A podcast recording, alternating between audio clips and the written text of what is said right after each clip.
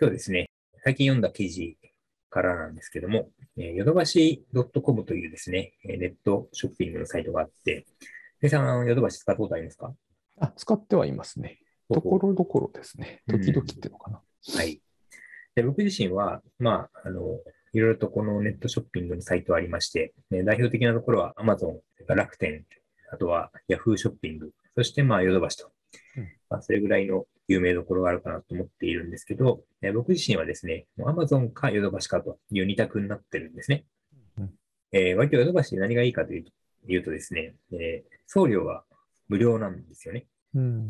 で、まあ Amazon もほとんど無料だとは思うんですけども、まあ時々ね、あの、えー、Amazon じゃなくて別の何か出品している業者の商品の場合は、まあ、送料かかることもあるんですけど、うんまあ、ヨドバシの場合は、まあ、例外なく無料になると。で、まあ、今やね、あの、昔はそうじゃなかったけど、今だと、その一品であっても無料になるとかね、えーうん、そういうことは当たり前になったんですけど、うんまあ、それでもヨドバシの場合ですね、例えば、家で使う仕事が胡椒ってあるじゃないですか。うんうん、ああいうちっこい一瓶でも無料で届けてくれると。うんうんまあ、ヨドバシにはそのふたつ配送の仕方があって、ひとつは一般的なね、えー、ヤマトとか佐川とか郵便局とか、まあ、運送業者の配送なんですけど、もういっこはですね、ヨドバシが自社でヨドバシエクストリーム便という配送ルートを持っていて、まあそれ当然、うん、ヨドバシのこのプロパーの人ですね、社員の人が担当してるんですけど、うん、だからこれはもう完全にだから自社配送ですよね。当然自社負担であると。この記事はですね、なぜ一品から無料、ヨドバシエクストリーム便の凄さを藤沢社長に聞くという記事なんで、まあなんでこのヨドバシがすごいのかっていう、特にエクストリーム便っていうね、自社配送便がすごいのかっていうのを社長に聞いてる記事なんですけど、ね、僕は気になったのがですね、この商品買えるかなっていうふうに思ったときに、それで最初に Amazon で調べた後に、ヨドバシでも調べるんですね。うん、そうすると、あ、ヨドバシでも扱ってるじゃないかというふうに気づいて、たまったポイントは、その、買うときに値引きとして使えるので、まあ、非常に無駄がないんですよね。うんうん、なので、じゅっパーセント 割引した金額と Amazon の金額を比べて、ヨドバシの方が安ければ買うと。うん、なるほど。まあでもね、よくしたもので、Amazon とヨドバシの金額を比べるとね、そのヨドバシの じゅっパーセント 引いた金額が Amazon の金額になっていることが多いんですよ。ああ、なるほどね。で、なんならこのいちえんだけ Amazon の方が安いとかね。なるほど。だからまあ結局そういうのは エーアイ とかでやってるんでしょうけど、うん、それでも結局だから、そのヨドバシで買い続ける限りはヨドバシにポイント貯まるし、で、あとはまあ配送も早いしね。うんうんうん、ヨドバシで注文することも多いと。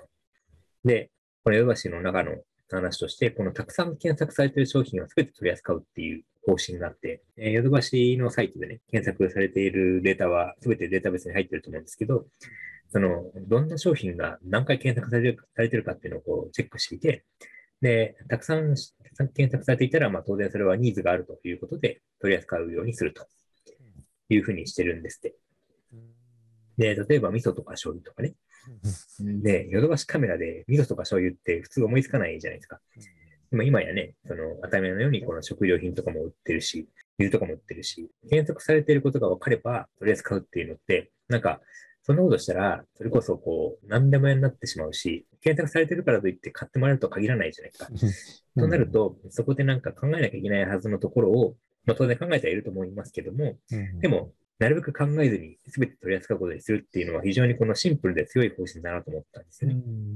だからこれって、まあ僕はブログやってるから思うんですけど、ブログで言えばね、うん、検索されてる単語があったら、その単語についての記事を書くっていうことに近いなと。なね、そうそうそう。そうすると、そのブログってだんだんこの専門性が削られていくじゃないですか。まあほぼなくなるでしょうね。うん、けど、一方で、ね、たくさんの人を取り込めるっていうのがあるのでね。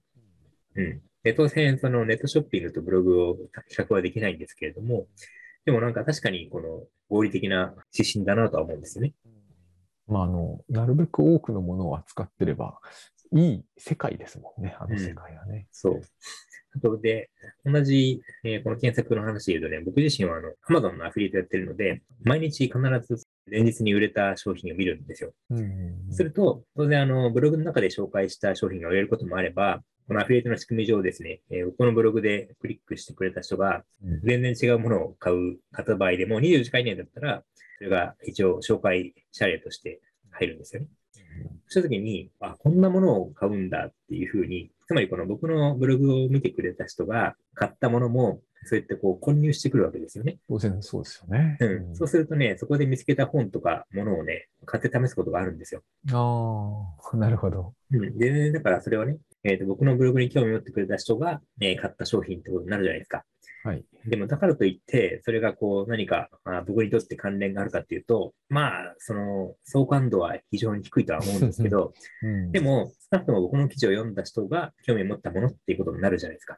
うんうんうん、そういう意味で、買うことがよくあって、うん、で、最近だとね、コーヒーを買ったんですよ。で、自分では知らなかったコーヒーの銘柄でね、うん、でちょっと高めだったんですけど、うん、その買って、で、今飲んでるんですけど、うん、でもそういうのって、別にだから知ってる人とかね、コーヒーに出て詳しい人っていうことすら全くわからない状態で、うん、単純に僕のブログを見てくれた人が買ったコーヒーの銘柄なわけですよね。うん。うん。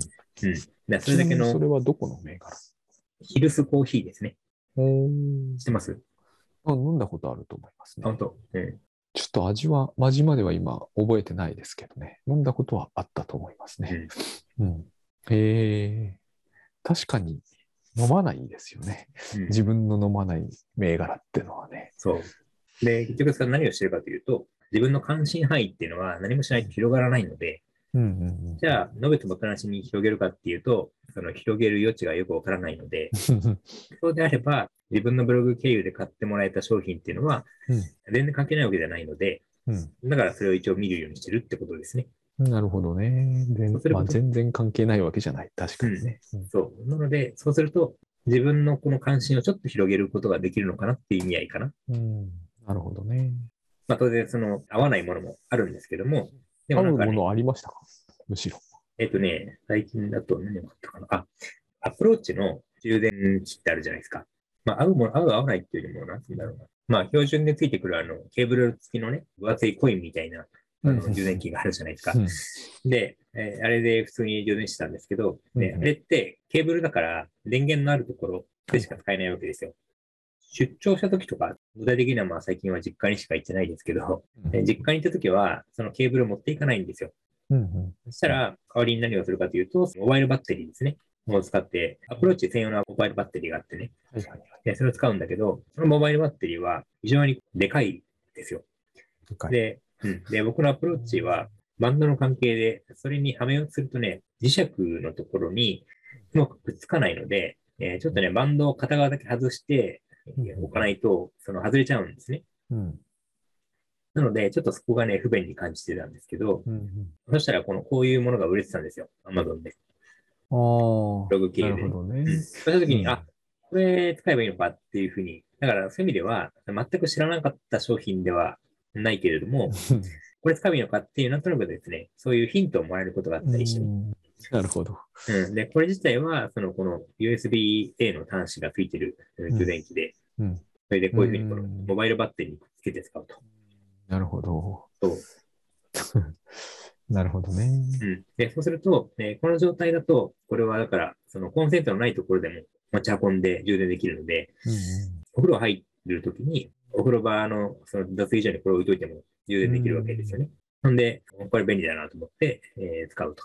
うん。そういう意味では、彼らの関心を僕が参考にさせてもらえるっていうことでもあるわけですよね。うん、まあ、そういう話で、ヨドバシのですね、えー、たくさん検索されている商品はすべて取り扱うという方針は、自分のブログで検索されている、あるいは自分のブログで買ってもらえた商品と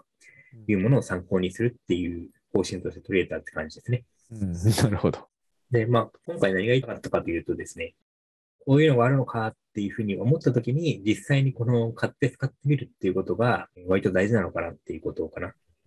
ブログやってないという人もですね、ツイッターとかで紹介されてる商品っていうのもあるじゃないですか。はいはいはい、で、あれって結局、そのツイッターの場合はね、完全にこう自分がフォローしてるとか、あるいは自分がフォローしてる人がリツイートしたとかでね、うん、その、そこもやっぱりこう薄い関連性の中でやってくる情報なので、うんまあ、そういう情報とか商品というものをですね、なるほどなと思うだけじゃなくて、まあやってみる、買ってみると。うんまあ、当然、このお金と時間はかかりますけど、でもそうすることでリターンが得られることもあると。うんいうことではないかと。うんうん、まあでも、こういうふうに言ってみると当たり前のような話になったんですけどね。まあ多いんですよね。その、こう、かつてはそういう知り得なかったところから入ってくるということが、Amazon で本を買っているから、当然そういう現象が起こるんだけど、本屋さんでいくら本を買ってもあなたにおすすめの本はこちらですというのは絶対本屋さんはやってこなかったけど、今はもうなんかそっちの方が主流っていう感じがするので、なんとなくこう逆らわないようにはなりましたね、僕は。昔はリコメンドなかったですもんね。うん、よほどのものでない限りわざわざリコメンドされる。つまりホテルとかなら車とか、まあ、望みもしないリコメンドをしてくるっていうのはあったけど、今のようにこんなに細かなもの、あ、それこそ iPhone のスタンドとかね、うん、せんえん数百円のものがリコメンドで買ってるっていうのってつい最近本当に本格化してるんじゃないですかね。こういうのっていうのは気がつけば自分の身の回りにもそういうものはありますもんね。自分だけで買ってたらこういうのは多分持ってないだろうなっていうのがあるような気がします。で、ヨドバシの記事に戻ると、まあ他にもいろんな試行錯誤をしているんですけれども、まあヨドバシカメラが顧客から要望があった場合や、顧客に喜んでもらえそうなことは、まずとにかくやってみようという精神で取り組んでいるということで、という一文が書かれているんですね。で、これは、まあ、当然事業をやっているという方であれば、そのまま参考になる話ではあるんですけど、まあ、この顧客というのを自分に置き換えればですね、えー、自分がちょっと気になったものはとにかくやってみるということが、えー、いいのかなというふうにも解釈できると思うんですね。えー、いろんなものを試しているうちにですね、当然、やっぱり元の方が良かったなっていうものもあって、うん、さっきあのコーヒーの話をしましたけど、うん、普段飲んでた銘柄じゃないコーヒーを飲み始めて、うん、あんまり合わなかったんですよ。美味しくなかった。うんまあ、そのちょっとね、ストロングな感じだったんで、うん、で、そうすると、あ、自分の好みっていうのはこういう感じなんだなっていうことが逆に分かったりもするので、そういう意味では、えー、試してみて、えー、うまくいかなかったものがあればですね、それによって、まあ、当然それはロスになるけれども、今まで使ったものに戻す場合もあれば、試したものと今まで使ったものの間にあるものを試すかもしれないですけど、うん、よりこの良いものを見つけるためのステップになるのかなと。うん、なるほど、うん。いうことになるので、なるべくいろいろ試すと。で、その試すことを自動化するためにもですね、何か自分に関心があるかもしれないものが入ってくるルートっていうのを確保すると。僕の場合は Amazon のチェックをするっていうのが一つの習慣になっているので、まあ、それをする限りはですね、そういったものが入ってくる入り口が確保されるわけですよね。なるほど。